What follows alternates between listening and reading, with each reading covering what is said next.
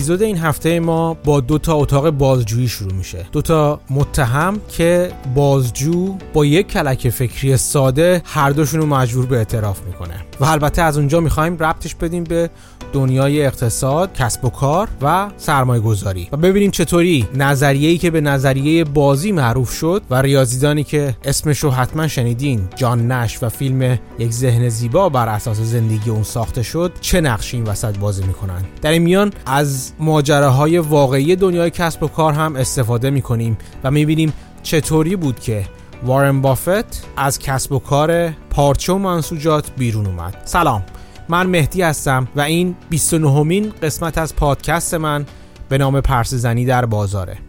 با من همراه باشید.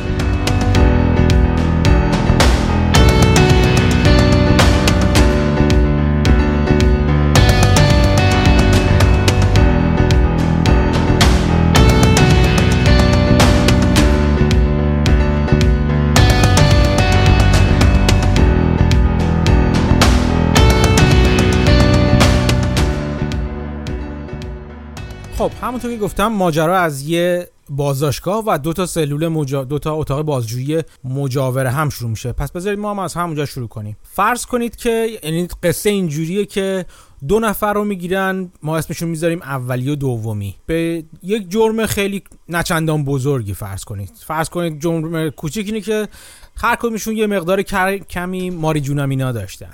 میذارشون تو دو, دو اتاق جداگانه و بازجو شروع می‌کنه ازشون بازجویی کردن. این افراد رو زمانی دستگیر کردن که آلت جرم یا همون ماری جونامینا باهاشون بوده.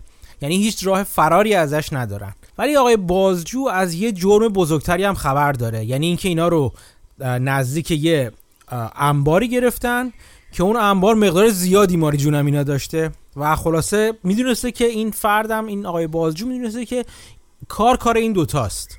این انبار مال این دوتاست. ولی مدرکی نداشته که اینو ازشون اعتراف بگیره که این پرونده رو در واقع به چسبونه به این دوتا. بنابراین کاری که می‌کنه میاد بهشون اینجوری باشون حرف می‌زنه. این گفتگویی که با هر کدومشون داره به ترتیب. سراغشون میره و سراغ اولی مثلا میره و میگه که ببین تو با این با این مقدار مارجون که گرفتیمت دو سال زندان داری هیچ راه در روی هم ازش نداری. حکمت حکم دو سال زندانی میشه. ولی اگر بیای لو بدی طرف مقابل نفر دومی رو لو بدی و بگی که اون بوده که اون انبار مار جونم کار اون بوده یا مال اون بوده در واقع دستپخت اون بوده یه سال از اون چیزت کم می‌کنم. از دوران مجازاتت کم می‌کنیم و میکنیمش یه سال. در مقابل اون یکی رو میکنیمش ده سال. ولی این فقط در صورتی که تو اعتراف بکنی ولی اون اعتراف نکنه. خب این امکان رو داری که محکومیت خودتو به یه سال تخفیف بدی. همین حرفم را به دومی می‌زنه. به دومی میگه که تو هم دو سال تو که روشاخشه که با مار جونامینا گرفتیمت. اگه بیای اعتراف کنی و طرف مقابل رو هم دست خودت رو لو بدی که بگی نفر اولی هستش تو هم یه سال از محکومیتت کم می‌کنی و اونو به ده سال زندان محکوم می‌کنیم بابت داشتن انبار مارجون اینا. به جفتشون هم میگه. ولی اگه جفتتون اعتراف کنین همزمان با هم دیگه یعنی هر دوتون اعتراف کنین که نه تنها این مارجون اینا که دستتون بوده و گرفتیمش گرفتیمتون باش مال شما بوده. بلکه اون انبار هم کار شماست. هر کدومتون رو به سه سال زندان محکوم می‌کنیم. ده سال نمی‌کنیم ولی به سه سال زندان محکوم می‌کنیم. خب یه خوره به این ماجرا فکر کنید. این چیزی که بهش میگن prisoners dilemma یا معزل زندانیان. بدیهیه که بهترین کاری که می‌کنن می‌تونن این دوتا آدم بکنن از نظر یه ناظری بیرونی اینه که به جرمشون اعتراف نکنن به جرم بزرگترشون اعتراف نکنن هیچ کدومشون و هر دو دو سال زندانی بکشن. ولی تو فکر هر کدومشون چی میگذره؟ تو فکر اولی و دومی چی میگذره؟ این میگذره که اومدیم و من اعتراف نکنم. ولی نفر دوم اعتراف کنه چه بلایی سر من میاد؟ بله.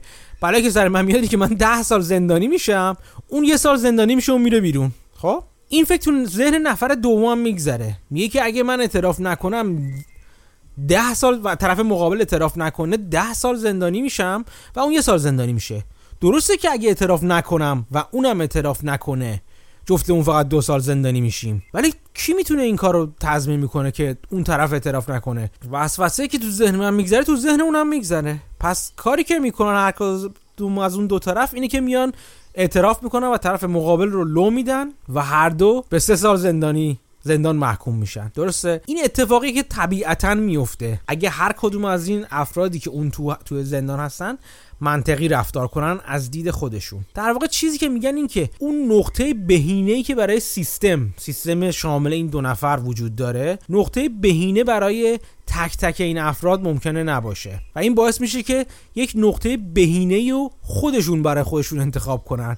یعنی برن به سمت اینکه هر دو طرف اعتراف کنن و هر دو طرف سه سال زندانی بکشن. خب؟ این اساس و پایه یکی از بخش های نظریه بازی هستش. چیزی که بهش میگن معضل زندانیان یا پریزنرز دایلما کاری که ریاضیدان معروف جان نش کرد همون کسی که فیلم ذهن زیبا بر اساس زندگی ساخته شده با, با بازی راسل کرو. کاری که اون کرد در واقع توضیح این پدیده و این استراتژی بود با چیزی که اسمشو گذاشته بود نش اکویلیبریوم یا موازنه نش. موازنه نش اینو میومد می‌گفت. میومد یه جدولی می‌کشید یه جور ماتریسی رو می‌کشید و خلق می‌کرد از تمام اتفاقات محتمل. تو این ماجرای زندان ما چهار تا حالت بیشتر وجود نداره. یا هیچ کدوم اعتراف نمی‌کنن و هر دو به دو سال زندان محکوم میشن یا اولی اعتراف می‌کنه دومی اعتراف نمی‌کنه که اولی یه سال می‌گیره دومی ده سال. یا دومی اعتراف می‌کنه اولی اعتراف نمی‌کنه که اولی ده سال می‌گیره دومی یه سال. یا هر دو اعتراف می‌کنن که هر دو سه سال می‌گیرن. یک جدول دو در دو رو خیلی راحت می‌تونید تصور کنید که تو هر زلش اینه که اولی اعتراف نفر اول اعتراف می‌کنه نفر دو یا اعتراف نمی‌کنه و زل دومش اینه که نفر دوم اعتراف می‌کنه و اعتراف نمی‌کنه. در واقع جدول دو در دو میشه که چهار حالت ممکن تو هر یک از خونه های این جدول قرار می‌گیرن. این موازنه نش به صورت به زبان خیلی ساده شدهش به این حالت به این می‌رسه که میگه حالت تعادل نهایی که حالت موازنه نهایی که بازیگران این صحنه انتخاب می‌کنن حالتی خواهد بود که اگر اون حالت. هر کدوم از اون افراد انتخاب نفر دوم رو ثابت فرض کنن و انتخاب خودشون رو تغییر بدن منجر به نتیجه بهتری در هیچ کدوم از این دوتا برای هر دوشون نمیشه. بیایم اینو به زبون همون زندانیامون بگیریم. حالت اول رو در نظر بگید که هیچ کدومشون اعتراف نمی‌کنن. نش میگه اینجوری بیاین نگاه کنین به قضیه آقای جان نش که فرد اول در نظر بگید میگه خب من اعتراف نمی‌کنم اونم اعتراف نمی‌کنه. بسیار هم عالی ولی فرض کنیم که اون مطمئنا اعتراف نمی‌کنه. خب. اگه اون مطمئنا اعتراف نمی‌کنه من کار دیگه می‌تونم بکنم که حکم خودم رو عوض کنم و وضعیت بهتری به دست بیارم. جوابش بدیهیه. اگه من اعتراف بکنم و اون همچنان اعتراف نکنه من یک سال می‌گیرم اون ده سال. پس راهی وجود داره که من وضعیت خودم رو بهتر بکنم. خب؟ پس این نش میگه این نقطه نقطه موازنه ما نخواهد بود. بریم تو حالت یکی دیگه. یعنی اونی که یکیشون مثلا نفر اول اعتراف نکنه و نفر دوم اعتراف بکنه. خب باز بیایم از دید فرد اول در نظر بگیریم. ما می‌دونیم که فرد اول اعتراف نمی‌کنه و فرد دوم داره اعتراف می‌کنه تو این حالت. اگر نفر اول اینو در نظر بگیره و ثابت بمونه این خاصیت که نفر دوم به هر حال اعتراف می‌کنه آیا راهی وجود داره که نفر اول تغییر رفتاری بده که وضعیت خودش رو بهتر بکنه؟ بله. اگر اعتراف بکنه به جای ده سال سه سال می‌گیره چون ما مطمئن فرض کردیم که نفر دوم داره اعتراف می‌کنه. خب؟ بنابراین راهی وجود داره که وضعیت رو برای خودش بهتر کنه. همین حالت برای اون یکی مق... وضعیت هم برقراره. یعنی اگه نفر اول اعتراف بکنه و نفر دوم اعتراف نکنه همین کار رو می‌تونیم انجام بدیم. پس جانش میگه که این دوتا هم وضعیت بهتری نیست. بریم تو سراغ حالت حالت چهارم در واقع. اینکه هر دو اعتراف بکنن. ببینیم از دید نفر اول چه جوری میشه. نفر اول فرض داره می‌کنه که نفر دوم حتما اعتراف می‌کنه. آیا و خودش هم داره اعتراف می‌کنه. آیا اگر تغییر رفتار بده وضع خودش بهتر میشه؟ یعنی اگه به جای اعتراف کردن اعتراف نکردن رو انتخاب کنه وضعش بهتر میشه؟ نه بدیهتا. چون اون داره طرف مقابلش داره اعتراف می‌کنه فقط وضع خودش رو بدتر می‌کنه. بهتری نمی‌کنه. خب پس همین اصطلاح برای نفر دوم برقراره. یعنی نفر دومم اگر فرض کنه که نفر اول حتما اعتراف می‌کنه اینو ثابت فرض کنه با عوض کردن رفتار خودش یعنی از اعتراف نکردن به اعتراف کردن نه تنها چیزی به دست نمیاره بلکه چیزی از دست میده و وضعش بدتر میشه. این وضعیت از نظر جان نش این وضعیت تعادل و توازن هست. به این وضعیت میگن وضعیت توازن یا تعادل نش. این موازنه نش به این, به این معنی هست. و جانش میگه که این وضعیت یعنی وضعیتی که هر دو اعتراف کنن وضعیتی خواهد بود که باید به سمتش برن این افراد. درستی که از وضعیتی که هر دو اعتراف نکنن بدتره. چون اگه هر دو اعتراف نکنن دو سال می‌گیرن. در این وضعیت که هر دو اعتراف می‌کنن سه سال. ولی وضعیت بهینه و متوازنی هست. یعنی طرف مقابل نمی‌تونه به همش بزنه.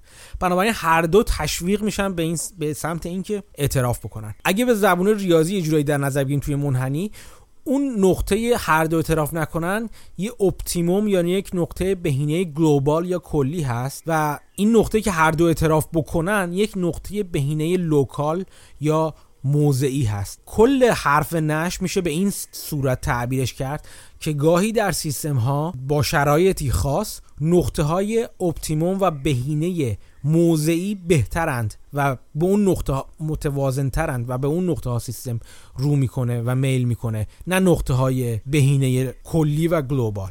این حرف کلی جان نش به زبون خیلی ساده و ساده شدهش هست. حالا بیایم اینو ببینیم که چه چه استفاده ای می‌تونیم بکنیم از این موازنه جانش توی کسب و کار. یه مثال بزنیم با یه مثال ساده شروع کنیم و بعد به مثال های کمی پیچیده‌تر و واقعی تر برسیم یا در واقع میشه گفت جهان تر برسیم. شما فرض کنید که دو تا شرکت دو تا مغازه دارین. مغازه مثلا فرض کنید که ساندویچ فروشی دارین توی محله ای خب؟ یه شهر کوچیکیه و دو تا ساندویچ فروشی هم بیشتر نداره. خب؟ دو تا ساندویچ فروشی با همدیگه رقابت می‌کنن. خب؟ فرض کنید که می‌دونیم که ما با تبلیغات می‌تونیم فروش مغازه رو اضافه کنیم. یعنی تعداد زیادتری از مشتریای مغازه برای مغازمون به دست بیاریم. فرض کنید اینجوری که ما هزار تا مشتری داریم در روز و این هزار تا مشتری بین این دو تا مغازه داره تقسیم میشه. یعنی بیشتر نمیشن مشتری در کل و کمتر هم نمیشن. هزار تا مشتری وجود داره. و فرض کنید که بابت هر ساندویچ شما 25 تومن مثلا حالا هزار تومن ما همون روش 25 تومن خودمون یا 25 دلار سود کسب می‌کنیم. خب؟ فرض کنید که خب حالت عادی که همه چی یکسان باشه و همه چی دو تا این دوتا با همدیگه ساندویچ فروشی با همدیگه رقابت کنن 500 تا به یکی می‌رسه 500 تا به یکی دیگه می‌رسه. درسته؟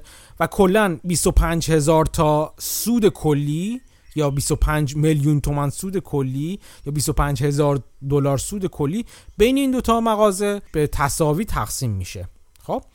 حالا فرض کنید که ما می‌دونیم که اگر تبلیغات بکنیم ما هر کدوم از این مثلا فرض کنیم ما ساندویچ فروش شماره یک هستیم. می‌دونیم که اگر تبلیغات بکنیم 900 نفر از اون هزار نفر مال ما میشن و اگه طرف مقابل البته تبلیغات نکنه. با تبلیغات می‌تونیم 900 نفر از مشتری رو به طرف خودمون جذب کنیم و 100 نفر فقط به رقیبمون برسه. هزینه تبلیغات هم فرض کنید شما 5000 دلاره. خب؟ این اتفاق برای نفر دوم برقراره. یعنی اگر اونم بیا تبلیغات کنه می‌تونه و ما تبلیغات نکنیم 900 نفر از مشتریا رو به طرف خودش جذب می‌کنه و فقط 100 نفر به طرف ما میان. خب؟ و بازم برای اونم تبلیغات چقدر حدودا 5000 دلار هزینه داره. و بعد یه هر دو طرف تبلیغات یه جور بکنن یعنی هر دو طرف 5000 دلار بذارن برای تبلیغات. ده هزار دلار رفته تو جیب اون سازمان تبلیغات اون شرکت marketing و تبلیغات. توش جیبش رفته ولی مشتری ها مساوی میمونن. درسته؟ چون یک جور شرایط ما مساوی کردیم با هم و یک جور هستیم و دوباره 500 نفر تو جیب ما میره ساندویچشون 500 نفر تو جیب رقیبمون میره. با این تفاوت که هر کدوم 5000 دلار هم بابت تبلیغات هزینه کردیم. درسته؟ بازم تو همچین وضعیتی اگه بیایم همه چهار حالت ممکن رو در نظر بگیریم می‌بینید که به نفع هر دو طرف خواهد بود که تبلیغات کنن چرا؟ چون مثل همون معزل زندانیان نمی‌تونن روی تبلیغات نکردن طرف مقابلشون حساب کنن درسته؟ یعنی باید با فرض اینکه این عامل تبلیغات وجود داره و ابزاری که می‌تونن ازش استفاده کنن هر کدوم از این دو تا ساندویچ فروشی باید تبلیغ کنن و با با علم به این که یه مقدار از سود خودشون رو بابت تبلیغات از دست میدن ولی مشتری نسبت به حالتی که هیچ کدوم تبلیغ نکنن اضافه نمی‌کنن. بد نیست تو ذهنتون محاسباتی که با استفاده از تعبیر جان نش گفتم رو انجام بدید. تمرین خوبیه. پس گفتیم تو تعبیر جان نش این بود که واکنش تو هر کدوم از اون چهار تا موقعیت یعنی ساندویچ یک تبلیغ نکنه ساندویچ دو هم تبلیغ نکنه ساندویچ یک تبلیغ کنه دو تبلیغ نکنه دو تبلیغ کنه یک نکنه هر دو تبلیغ کنن. تو هر کدوم از این چهار حالت واکنش ساندویچ فروشی رقیب رو ثابت در نظر بگیرید و فقط ببینید که آیا با تغییر رفتار خودتون تغییر استراتژی ساندویچ فروشی خودتون در هر کدوم حالت ها آیا چیزی گیرتون میاد یا نمیاد؟ و می‌بینید که تنها موضعی که هیچ تغییری توش ایجاد نمیشه همون موضع جان نش هست موضع توازن جان نش هست که اینه که هر دو تبلیغ کنن. خب ممکنه با خودتون فکر کنید که خب اگه این دوتا ساندویچ فروشی بیان با همدیگه دست به کنن و بگن که آقا جان ما با همدیگه قرارداد امضا می‌کنیم و با همدیگه توافق می‌کنیم. نه من تبلیغ می‌کنم نه, نه تو تبلیغ کن. بذار سود بیشتری ببریم. ظاهرا این وضعیت بهتریه دیگه. یعنی توی شرایطی که قانونی برای دست به کردن ساندویچ فروشی ها وجود نداره در چنین وضعیتی بهتره با همدیگه دست بگی کنن و خلاصه مشتری رو بدوشن. ولی اگه این وضعیت رو تعمین بدیم و بیایم به حالت کلی یعنی وضعیتی که فرض کنید توی جامعه توی دنیای واقعی. شرکت ها با هم دیگه. فرض کنید دو شرکت رقیب. دو شرکت رقیب مثلا کوکاکولا و پپسی کولا رو در نظر بگیریم. البته فروش کوکاکولا بیشتره. ولی فرض کنید که حالا دو شرکت رقیب کوکا و پپسی داریم که مساویان از هر نظر مساویان و همه چی اوضاع یکسانه. چیزی نمیفروشن جز آب و شکر دیگه. حالا آب و شیرینی حالا شکرش ممکنه شکر باشه شیرینیش یا شیرینی های سینتتیک و دستساز و مصنوعی باشه. هزینه که بابت اون خود آب و شکر و قوطی اینا میره یکسان فرقی ندارن با هم دیگه. یعنی کالاها مزهشون هم چندان از نظر چیز از نظر آدم عادی نه. آدم سختگیری مثل من که مثلا من طرفدار پپسی هستم و نه کوکا. خیلی با همدیگه فرق نداره. بنابراین هم اون کسی که تبلیغات بیشتری بکنه می‌تونه در واقع مشتری بیشتری رو جذب کنه به فرض اینکه طرف مقابل تبلیغات نکنه. توی همچین حالتی شرکت هایی که این دو در واقع دوآپولی هستن اصطلاحا و شرکت های دوگانه هستن که دو تا بازیگر اصلی بازار هستن و بازار رو بین خودشون تقسیم کردن می‌تونن با دست به یکی کردن مشتری رو بیشتر در واقع شارژ کنن بیشتر بچاپن یا بیشتر هزینه رو دست مشتری بذارن و سود خودشون رو حد اکثر کنن. اینجاست که دولت ها میان وسط و جلوی قوانینی به اسم antitrust رو می‌گیرن. یعنی میگن که این شرکت ها حق ندارن با همدیگه دست به یکی کنن و اصطلاحا کاری به اسم price fixing رو انجام بدن. یعنی اینکه با همدیگه دست به یکی کنن که من با این قیمت با این هزینه به مشتری فلان جنس رو که از نظر مشتری تفاوتی نداره بفروشیم. برای این کار قوانین بسیار سفت و سختی وجود داره که اتفاقا در طول تاریخ در همین چند سال چندین سال گذشته مثال های مختلفی می‌تونیم ببینید که شرکت ها رو بابت چنین کارهایی چنین توافق های پشت پرده به شدت تنبیه کردن که این کار رو انجام ندن. و البته شرکت ها هم بعضا از زیرش در میرن و کارهای دیگه می‌کنن. ولی از نظر قانونی می‌خوام بگم که این کار غلط دقیقا به همین دلیل که می‌خوان موازنه نشر رو برقرار کنن دولت ها.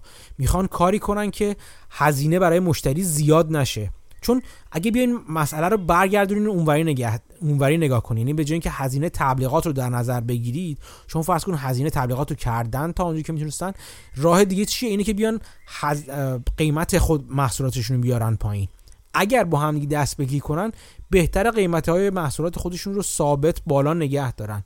ولی موازنه نش اگر شرایطش رو دولت ها برقرار کنن یعنی جلوی ارتباط و دست بیکی کردن این کشورها رو با همدیگه بگیرن این وضعیت می‌تونه باعث بشه که هر کدوم از شرکت ها قیمتشون رو تا اونجایی که می‌تونن بیارن پایین تا بتونن سهم خودشون رو از بازار رو حفظ کنن یا تا اونجایی که می‌تونن سهم بیشتری از بازار محدود موجود رو به دست بیارن. این نگاه جان نش و این نگاه نظریه بازی ها به عرصه هایی که توش بازیگران محدودی به بازارهای محدودی دسترسی دارن. اینم بعد نیست بیان بگیم که تو وز... تو طیف اینکه یه شرکت بازیگران عرصه در واقع کسب و کار نسبت به مشتریان چجوری هستن یک طیفی وجود داره. در انتهای یک طیف در فرض کنید یک طیف یه خطی رو در یه محوری در نظر بگیرید در انتهای سمت راست حالا شما اون محور تصور بکنید وضعیتی که یه شرکتی داریم که فقط اونه که محصول خاصی رو تولید می‌کنه و اونه که همه مشتریان مجبورن از اون بخرن به دلایل مختلف. این شرکت اصطلاحا بهش میگن شرکت مونوپولی هستش خب؟ و شباهتش با اون بازی مونوپولی هم واضح هستش که تو اون بازی مونوپولی هم اگر بشناسید بازی بازی که روی صفحه انجام میشه و یه سری خیابون رو قرار همه بخرن و در انتها کسی که بیشترین خیابون رو گرفته باشه و همه رو از, از همه بقیه رو از هستی ساقط کنه و تبدیل به تنها بازیگر بازی بشه اون برنده بازی هستش. پس این وضعیت وضعیت مونوپولیه. در مقابلش در انتهاش در انتهای مقابل اون وضعیت وضعیتی رو داریم که کالایی که شرکت ها میدن کالای چندان یک تایی نیست یگانه ای نیست و مثلا فرض کنید که شما نمک نمک تمامی که شما میریم از فروشگاه می‌خریم فرقی براتون نداره که اون نمک تمام از شرکت نمی‌دونم به باشه یا از شرکت چه چه باشه. نمک نمک دیگه. و اینجاست که اون شرکت ها در نقطه مقابل هستن. اصطلاحا محصول میگن محصولیه که کامادیتی مانند هست. یعنی یکسان هست محصول. هیچ برگ برنده شرکت نسبت به شرکت دیگه ای نداره. فرض کنیم که چیزی نمک یوددار و اینو نمک نمی‌دونم هیمالای اینا نیست. یک نمک آشپزخونه معمولی داریم راجبش حرف می‌زنیم که هیچ خصوصیت ویژه‌ای نداره. خب این دو تا انتهای مختلف طیف هستن. این وسط مسط ها طیف های دیگه هم وجود دارن. یعنی طیف های وجود دارن که مثلا مثل همون چیزی که گفتیم مثلا کوکاکولا و پپسی. خب پپسی کولا. دو تا شرکت هستن دو کوکا و پپسی در واقع باید بگیم چون کلاهاشون نوشیدنیشون و محصولات دیگه دارن. دو تا شرکتی هستن که دو تا محصول خیلی شبیه به هم دارن حالا با کمی حالا بالا پایین ولی شبیه به هم دیگه هستن ولی بازار دست ایناست. به اینا میگن دوآپولی یا اگه چند تا شرکت باشن بهشون اصطلاحا میگن آلیگاپولی. معادلات نش برای آلیگاپولیا برقراره. یه چیزی هم بگم همیشه تو قسمت های قبلی پادکست هم گفتم همیشه اینجوری نیستش که یک مونوپولی مونوپولی غیر قانونی باشه. بعض وقتا می‌بینیم مونوپولی اصلا خود دولت داره می‌ذاره. یادآوری کنم بهتون شرکت های مثل شرکت آب و برق و گاز منطقه‌ای مثلا. دولت باهاشون با اون شرکت ها قرارداد میمنده و انحصار فروش اشتراک آب برق گاز رو بهشون میفروشه. به این امید و با این تعهد از سمت اونا که افزایش قیمت افسار گسیخته نباشه و دولت نظر داشته باشه روی میزان افزایش قیمت. خب. در واقع میاد به این ترتیب بهشون این اطمینان رو میده که شما اگه بیاین سرمایه گذاری کنین چون شرکت سر... به اصطلاح میگن capital intensive هست نیاز به سرمایه گذاری زیادی داره توش مثلا برای اینکه فرضا یک توی منطقه گاز منطقه‌ای رو بیاین بکشیم می‌خواد تشویقشون کنه که بیان همچین سرمایه گذاری بزرگی بکنن و پس فردا یه شرکت دیگه نیاد با قیمت کمتر مثلا اینا رو از راه بدر کنه میگه خیلی خب من با شما یه قرارداد بلند مدت مثلا ده ساله میبندم که اجازه توزیع آب برگاز این منطقه رو فقط به شما میدم به این شرط که شما مثلا سالی دو درصد مثلا بیشتر نباید اجازه داشته باشین که قیمت این محصولات و خدمات خودتون رو اضافه کنید. و خب برای این شرکت ها میشونن حساب کتاب می‌کنن میرن به سرفست تو همچین قراردادی وارد میشن و توزیع منطقه اون خدمات یوتیلیتی رو اصطلاحا به عهده می‌گیرن. پس فقط خواستم به شما بگم که همیشه لزوما مونوپولی مونوپولی چیز بدی نیست و چیز غیر قانونی هم نیست. گاهی وقتا قانونی اصلا مشوق دولتی و حکومتی وجود داره براش که اون کسب و کار رو به صورت مونوپولی را بندازن. برگردیم سراغ دوباره اون سمت انتهای تف. اون سمتی که هیچ مزیتی شرکت ها با همدیگه ندارن و خدماتی که میدن مثل اون نمک تمام نمک آشپزخونه خدمات کامادیتیه. در اینجور وضعیتی بهتره که شرکت ها قیمت رو تا اونجا که می‌تونن پایین بیارن. بازم حتی با استفاده از همون ماجرای معادله نش درسته؟ چون می‌دونن که شرکت مقابل هم شرکت های رقیب هم این کار رو خواهند کرد. و بدیهیه که توی وضعیتی که شرکت ها تا اونجایی که بتونن قیمت رو پایین میارن اون شرکتی می‌تونه قیمت رو پایین تر بیاره یا با همون قیمت موجود بیشترین سود رو ببره که هزینه تولیدشون پایین تر باشه. اینجاست که می‌بینیم شرکت هایی که تو کار commodity هستن فراوری تولید توزیع و هر چیزی که commodity نه لزوما فقط commodity به معنی عموم کالاها مثل همون چیزی که مواد معدنی نفت و غیره میگیم بلکه هر کالایی که بشه به عنوان commodity در نظر گرفت. کالایی که هیچ وجه مشخصه ای نسبت به کالایی که رقبا تولید می‌کنن نداشته باشه. هیچ چیز خاصی نداشته باشه. برای این شرکت ها پایین تر آوردن هزینه و اینکه هزینه تولیدشون رو مینیمم کنن چقدر از اولویت زیادی برخورداره. خب تا اینجا فکر می‌کنم تقریبا متوجه شده باشین که این وضعیت یا این موازنه نش به چه معنی هستش و بازیگران اون بازی اون عرصه رقابت چه چیزهایی رو باید در نظر بگیرن برای اینکه عملکرد و استراتژی آینده خودشون تشخیص بدن. اینکه احتمال انواع واکنش ها و استراتژی های مختلف رقبا رو هم باید برای اون کار در نظر بگیرن. بعد از این چند تا مثال ساده و توضیح کلی و ساده شده موازنه نش بعد نیست که چند تا مثال کلی و واقعی تر هم از موازنه نش و در واقع این چیزی که بهش گیم تیوری یا نظریه بازی میگن در دنیای واقعی با هم مرور کنیم و ببینیم که تو دنیای واقعی این نظریه و این دیدگاه چه شکلی پیدا می‌کنه.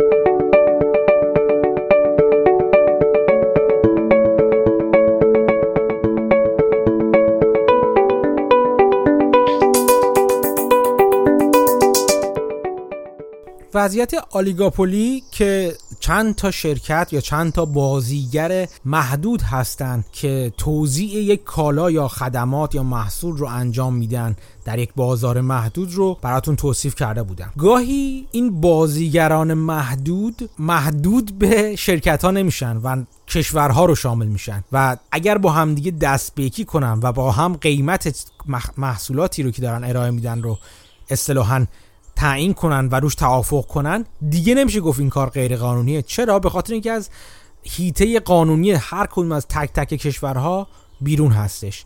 ما و به همچین چیزی ما به همچین مجموعه یعنی چند تا بازیگری که دست بیکی می‌کنن و با هم توافق می‌کنن در مورد حجم و قیمت تولیدات خودشون تصمیم گیری کنن با هم دیگه اصطلاحا بهشون کارتل میگن.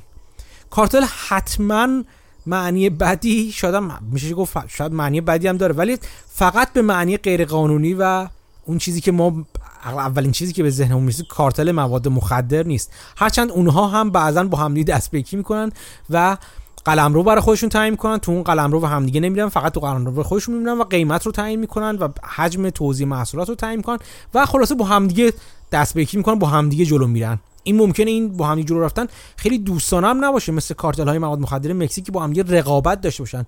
ولی یک سری قانون نانوشته و یک سری توافق از پیش توافق شده وجود داره که با همدیگه تحت اون لوای اون توافقات با همدیگه عمل می‌کنن. ولی یک کارتل خیلی معروفتر و بزرگتری هست وجود داره در دنیا که خیلی هم معروفتره و اون کارتل چیزی نیست جز اوپک. کشورهای تولید کننده نفت در دنیا. اوپک که حالا مثلا ایران و عربستان و عراق و حالا کشورهای مختلف هستن هم همینه. کشورهای تولید کننده نفت نفتی هستن. اغلب در منطقه خاورمیانه که البته اغلب گفتم همشون تو خاورمیانه نیستن و البته اخیرا به اوپک پلاس هم تغییر کرده و کشورهای دیگه مثل مثل روسیه هم توی اوپک پلاس جا می‌گیرن. خب این کشورها هم همین کارو می‌کنن یعنی میشینن با هم یه توافق می‌کنن. میگن آقا جان ما سهمیه تولید نفت می‌ذاریم و قیمت نفت رو هم انقدر می‌خوایم هدف گذاری کنیم و نگه داریم. ولی از اونجایی که از حیطه قضایی هر کشوری به تنهایی خارج هستن کسی هم نمی‌تونه بهشون بگه بالای چشمت ابرو از این بابت. با اینکه همونطور که می‌بینیم دارن با همدیگه همون کاری انجام میدن که price fixing که اگه کوکاکولا و پپسی با همدیگه انجام بدن هر دوشون جریمه های سنگین می‌کنن. ولی اینا با همدیگه چون از هیته غذایی خارج هستن با همدیگه این کار انجام میدن. یا بهتر بگم سعی می‌کنن که انجام بدن. چون بعضا بازیگرای بزرگ دیگه وارد عرصه میشن مثل شیل آمریکا نفت شیل آمریکا که کلا معادلات رو یه جور دیگه به هم می‌زنن. یا مثلا نفت تار نفت ماسه‌ای کانادا که اگر می‌تونستن با قیمت پایینتر تولیدش کنن در واقع میشه گفتش معادلات و توازن تولید نفت رو به هم می‌زدن. ولی حالا اونا رو در نظر نگیریم. شیل آمریکا و تارسند کانادا رو در نظر نگیریم. خود اوپک همچین کاری رو می‌خواد تلاش کنه دیگه. ولی یک نکته جالبی که دیگه که تو همین نظریه بازی و معادله نش میشه بهش رسید و حد زد اینه که تو یک کارتل اگر زور و اجبار و تنبیهی بالا سرش نباشه به نفع تک تک هر کدوم از اون شرکت هاست که مثل اون ساندویچ فروشی ما که داشتیم تو اون شهر کوچیک می‌گفتیم تقلب کنن. و تولید خودشون رو بالا برن. چون تبلیغات و چیز که ندارن. تبلیغات و پایین آوردن قیمت که ندارن که. چیزی که براشون وجود داره اینه که تولید خودشون رو بالا ببرن و با بالا بردن تولید در واقع سهم کشورهای دیگه از اون توافق رو بخورن. و بنابراین خیلی بدیهیه که از نظر منطقی که مثلا عربستان یا ایران اگه تحریم نبود زیرزیرکی و با تقلب در واقع تولید نفت اون توافق قبلی در مورد سقف تولید نفت خودشون رو زیر پا بذارن. در واقع یک جورایی انگار این کارتل ما محکوم به فنا هست یه جورایی. چون برای هر کدوم از اون بازیگران اون عرصه این مشوق وجود داره که توافق خودشون رو زیر پا بذارن. و دیدیم که در زمین مثل همون زندانیان موزر زندانیان که اون کم کردن محکومیت مشوقشون بود باعث می شد که هر دو هر دو زندانی اعتراف کنن و از اون مشوق سعی کنن استفاده کنن یا جلوی استفاده رقیبشون زندانی مقابل از اون مشوق به تنهایی رو بگیرن. جمله معروفی از چارلی مانگر دوست و رفیق قدیمی بافت در و معاون بافت در برکشایر هثاوی وجود داره که میگه که به من مشوق ها رو نشون بدین تا من بگم که بازیگران اون عرصه چجوری عمل می‌کنن. در واقع یک نگاه ساده شده و یک نگاه تمثیل گونه به همین معادله نش هست.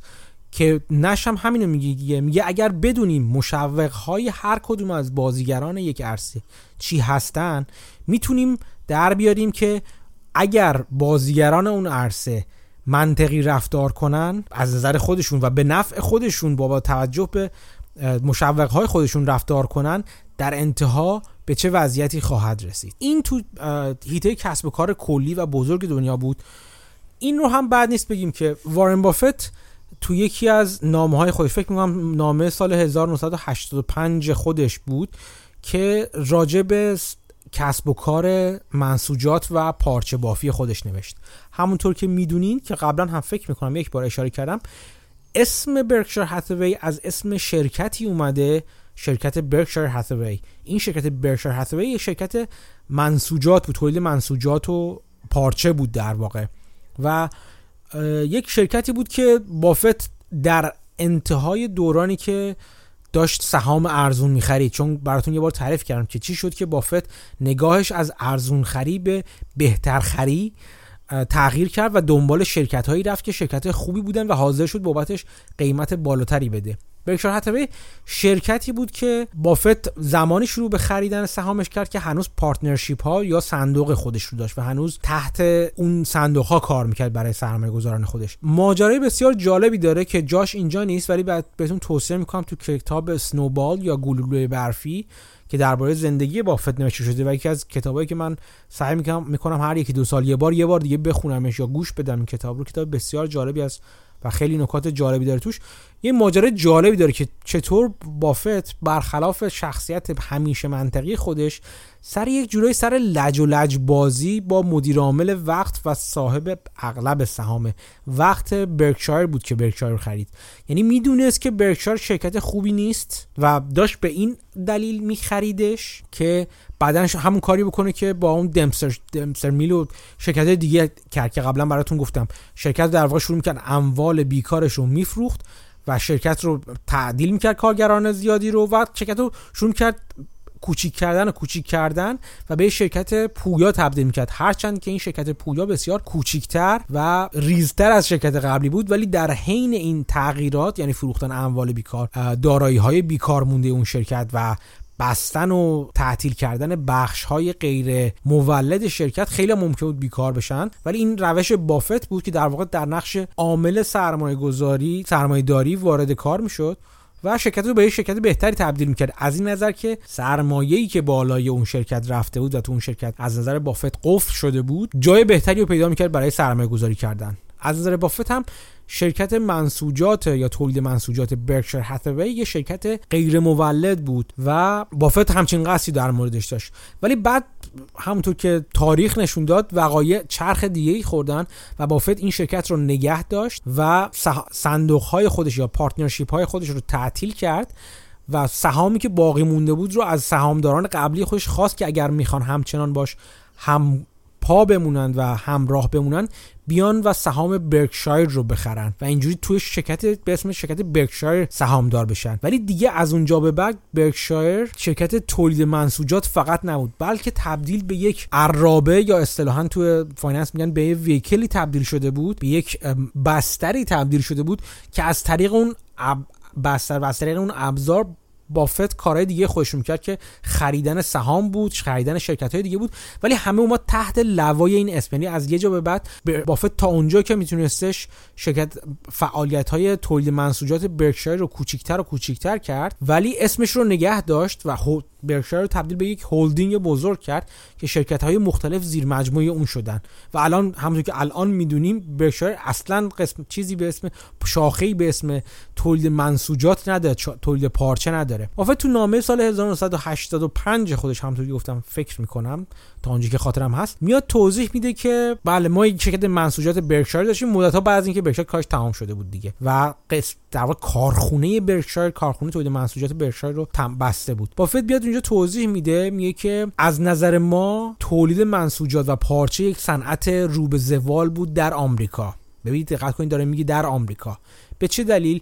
به دلیل اینکه میگه که شرکت های مثل شرکت های چینی و هندی و شرکت های شرق آسیا با نیروی کار بسیار کمتری می‌تونستن همون محصولات رو تولید کنن و صادر کنن به آمریکا. و در واقع ما داشتیم یه بازی از پیش باخته شده رو داشتیم سعی می‌کنیم می‌کردیم جلو ببریم. بعد میگه انتخابی که بر در مقابل ما اون موقع قرار داشت این بود که می‌گفتن که خیلی خوب بیاین شرکت رو به سمت اتوماسیون صنعتی پیش ببریم که نیروی کار رو توش کم کنیم یعنی یه سرمایه گذاری کنیم و شرکت رو به, به سطوح اتوماسیون صنعتی بالاتری برسونیم که این در بلند مدت از نیروی تولیدی ارزونتر بهره ببریم که مثلا دستگاه های خودکارتر و اتوماتیکتر باشن. ولی بافت میاد میگه که این راهی بود که جلوی ما بود. خب؟ ولی این راهی بود که دو تا مشکل داشت. اینکه ما یک هزینه سرمایه گذاری زیادی رو باید انجام می‌دادیم که این کار رو انجام بدیم. و اون موقع نظر من بافت داره میگه میگه اون موقع به نظر من چیزی بود که رقبای آمریکایی ما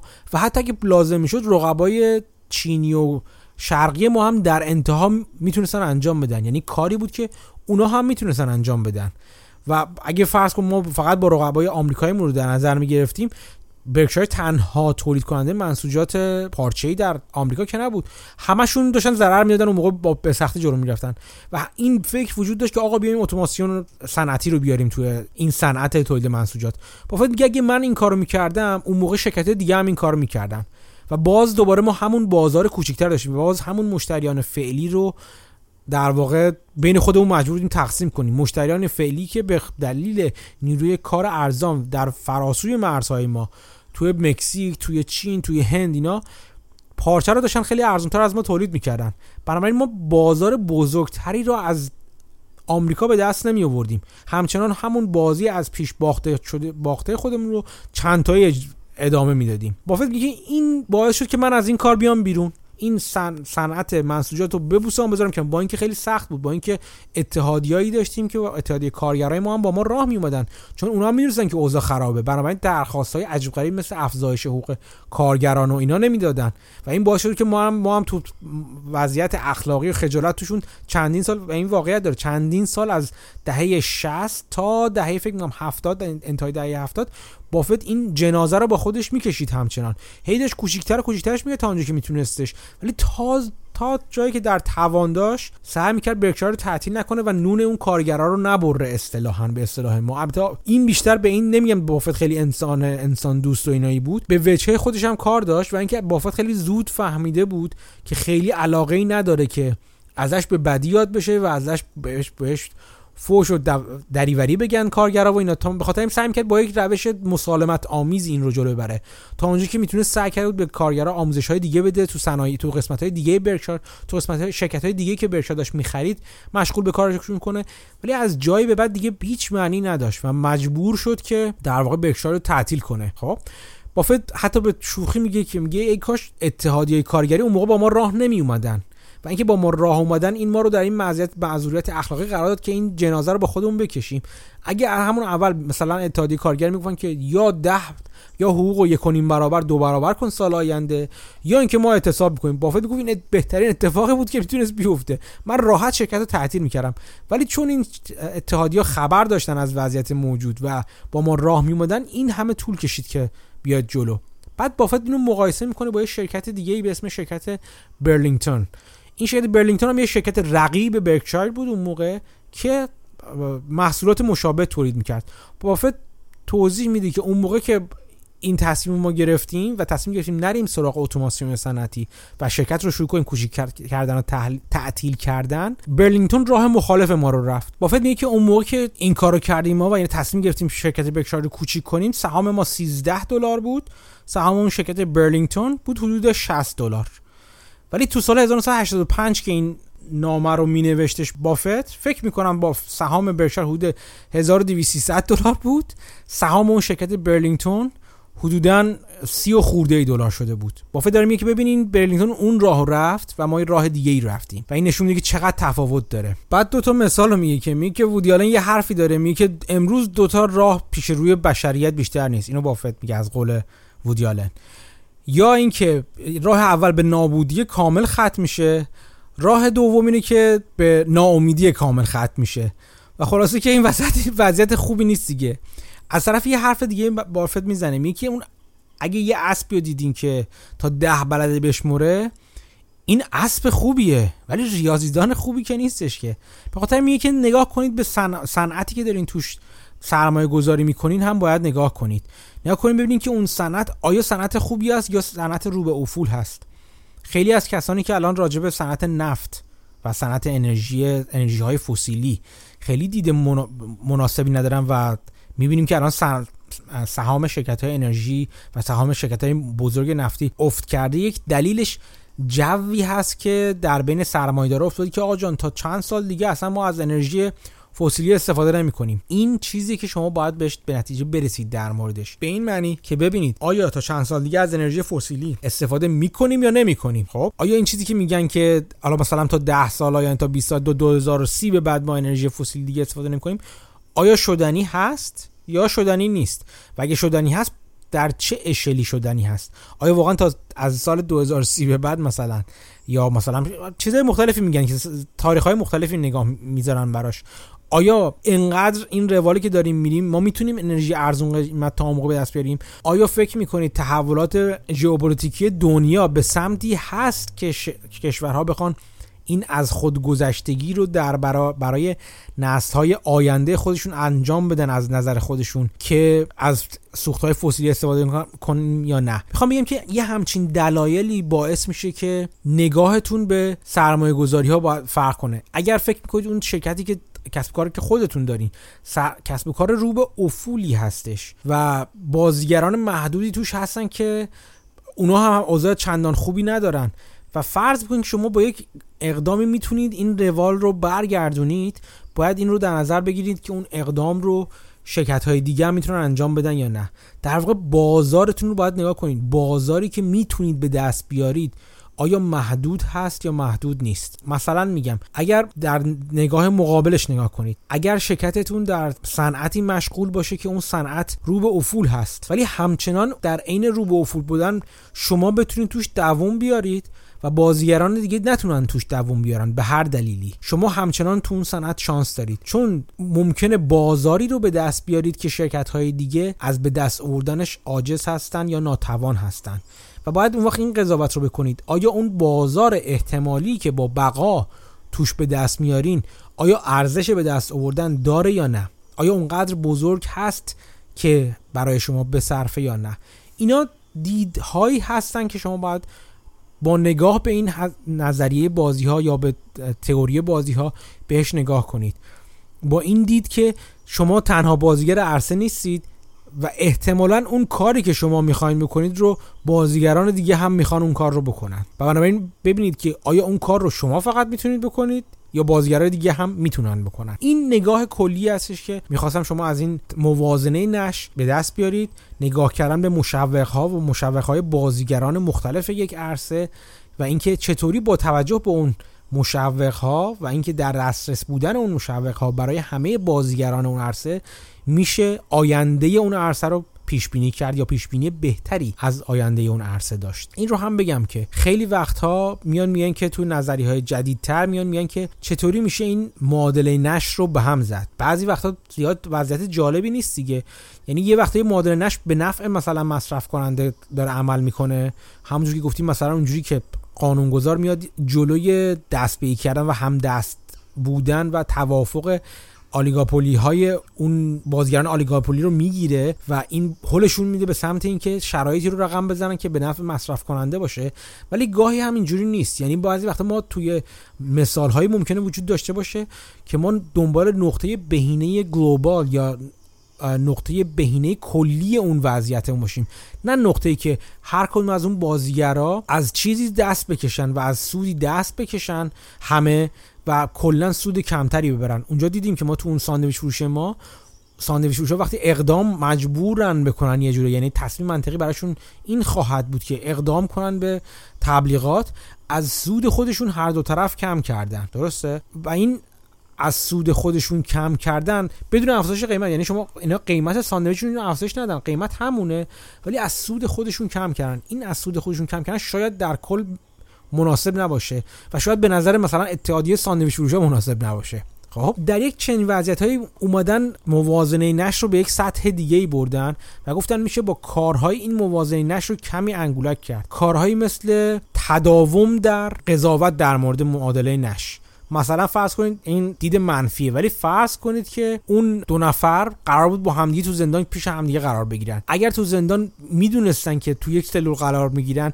حالا گیرم یکی ده سال یکی یک سال طول زمان زندانی بودن خودشو طی کنه بهتر می‌دونستن که هیچ کدومشون لو ندن دیگه. چون می‌دونستن بعدا تو چش تو چش همدیگه تو زندان خواهن بود. و چه بسا اونی که لو داده شده یک بلای سر اون کسی که لو داده نشده لو نداده لو دادتش رو بیاره. به همین دلیل یه همچین چیزایی یعنی اینکه اقدام با در واقع همسلول کردن اون دوتا و روبرو کردن اون دوتا با همدیگه توی موقعیتی قرار میگن این این کار به نفع دادستان و بازجو نیست البته. باید به اون زندانیا این تضمین رو بده که با همدیگه توی سلول قرار نمی‌گیرن. ولی اگه این تضمین رو نداده بود عملا معادله نش توازن نش به هم می‌خورد دیگه. چون قرار بود چش تو چش هم دیگه تو سلول کنار هم بودن با همدیگه این توافق رو می‌تونستن ناخداگاه بکنن که چون ما قرار همچنان این قضاوت در مورد همدیگه این سر کار داشتن با همدیگه ادامه داشته باشه. این در واقع کاری که باید بکنیم اینه که لو ندیم همدیگه رو دهنمون رو بسته نگه داریم و با همدیگه بریم تو سلول خب؟ یا مثلا کار جوری دیگه که اومدن معادلات نشر گفتن ممکنه بشه به همش زد اینه که آموزش های رفتاری بدیم. بیایم یه جور دیگه نگاه کنیم. فرض کنیم که توی جامعه دزدی کردن یا رشوه گرفتن خیلی متداول شده. خب یا داره متداول میشه. وقتی بازیگران این سخت یعنی مردم عادی رو در نظر بگیریم طرف می‌دونه که اگه من رشوه نگیرم همکارم رشوه ممکنه بگیره و بنابراین اون پول بیشتری می‌بره و من پول کمتری می‌برم. طبق معمول نظام اداری هم که سرتاش با هم پنالتی می‌زنه اونو تنبیه نخواهد کرد و در انتها زمان بازنشستگی اون یه خونه داره و من همچنان مستجرم. پس به نفع خودم می‌دونم که جدا از اینکه اون واقعا رشوه بگیره یا نگیره من رشوه بگیرم. خب؟ این نگاه رو میشه جور دیگه تغییر داد مثلا میگن که بیاد با روش انگولک های رفتاری اینو تغییر بدیم. یعنی اگر نگاه آدم ها رو بلند مدت تر کنیم و افق دیدشون رو بلند مدت تر و کلی تر کنیم. از این نظر که مثلا بتونیم این اخلاق رو در اونا نهادینه کنیم که رشوه گرفتن به این علت بده که باعث فساد اداری میشه و باعث انواع انواع اقسام غیر شفافیت ها و هزینه های جانبی دیگه میشه در جامعه اگر بتونیم بازیگران این عرصه رشوه گرفتن رو به یک دید کلیتر یا یک دید بلند مدتتر هول بدیم می‌تونیم اینا رو از معادله نش دور کنیم. چون تو, تو موازنه و معادله نش طرف همونطور که گفتم میاد نگاه می‌کنه من اگه رشوه بگیرم و طرف رشوه من اگه رشوه نگیرم و طرف رشوه بگیره من عقب افتادم از زندگی. مخصوصا که زندگی رو رقابت بدونه. یعنی بدونه که در انتهای دوران کارمندی خودش باید بره سرکوفت های همسر محترم رو تحمل کنه در حالی که آقای فلانی مثلا خونه و ویلای فلان داره. خب؟ اگه این دید رو بتونیم عوض کنیم یعنی بیایم دید اخلاقی رو عوض کنیم شاید بتونیم از این معادله نش یا موازنه نش بازیگران رو به طرف دیگه ای بدیم. و خلاصه بحث خیلی جالبی است که جا داره بیشتر در موردش بخونید. یک کتاب خیلی جالبی هستش که من کتاب رو توی کانال تلگرامی پادکست خواهم گذاشت به اسم Competition Demystified. کتاب بسیار جالبی است. از این نظر همین رقابت ها و نگاه نظریه بازی ها به رقابت شرکت ها و می‌تونه براتون جالب باشه. باید اعتراف کنم که من این کتاب در لیست خوندنی هام هست ولی هنوز خودم نخوندم. ولی آدم هایی که خیلی قبولشون دارم به شدت توصیه کردن خوندن این کتاب رو. و منم خب دارم در واقع همون توصیه رو به شما می‌کنم. و اگه زودتر از من خوندینشون خوندینش این کتاب رو به من هم بگید که چطور بود اگر نه خودم خواهم خوند و خودم خواهم فهمید که چطور بود کتاب. ولی کتاب خوبی باید باشه. این کتاب رو فایلش رو در کانال تلگرامی پادکست خواهم گذاشت. دو دقیقه دیگه با من بمونید.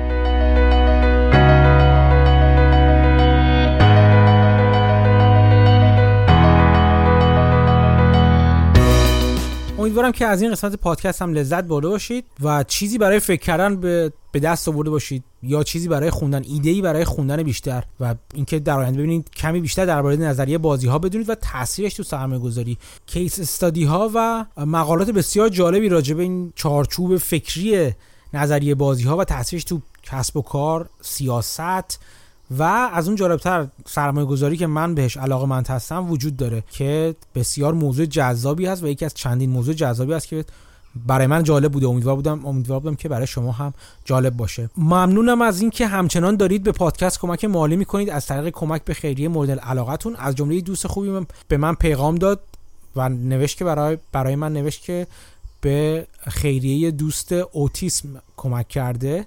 خیلی منو خوشحال کرد. دوستان دیگه هم بودن که به یک خیریه مدرسه ساز در سیستان و بلوچستان کمک کردن.